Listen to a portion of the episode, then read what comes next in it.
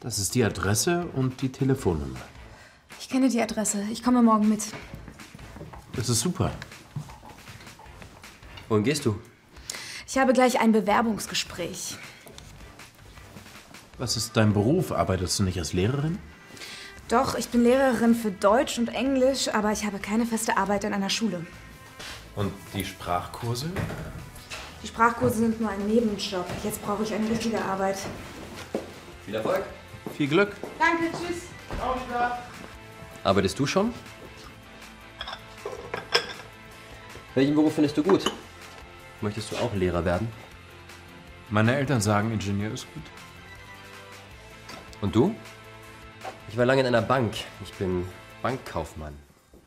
Das verstehe ich nicht. Du hast doch ein Restaurant. Stimmt. Zusammen mit Tarek. Tarek ist eigentlich Elektriker vom Beruf. Warum? Naja, wir finden die Arbeit im Restaurant interessant. Es macht Spaß. Und hier sind Tarek und ich die Chefs.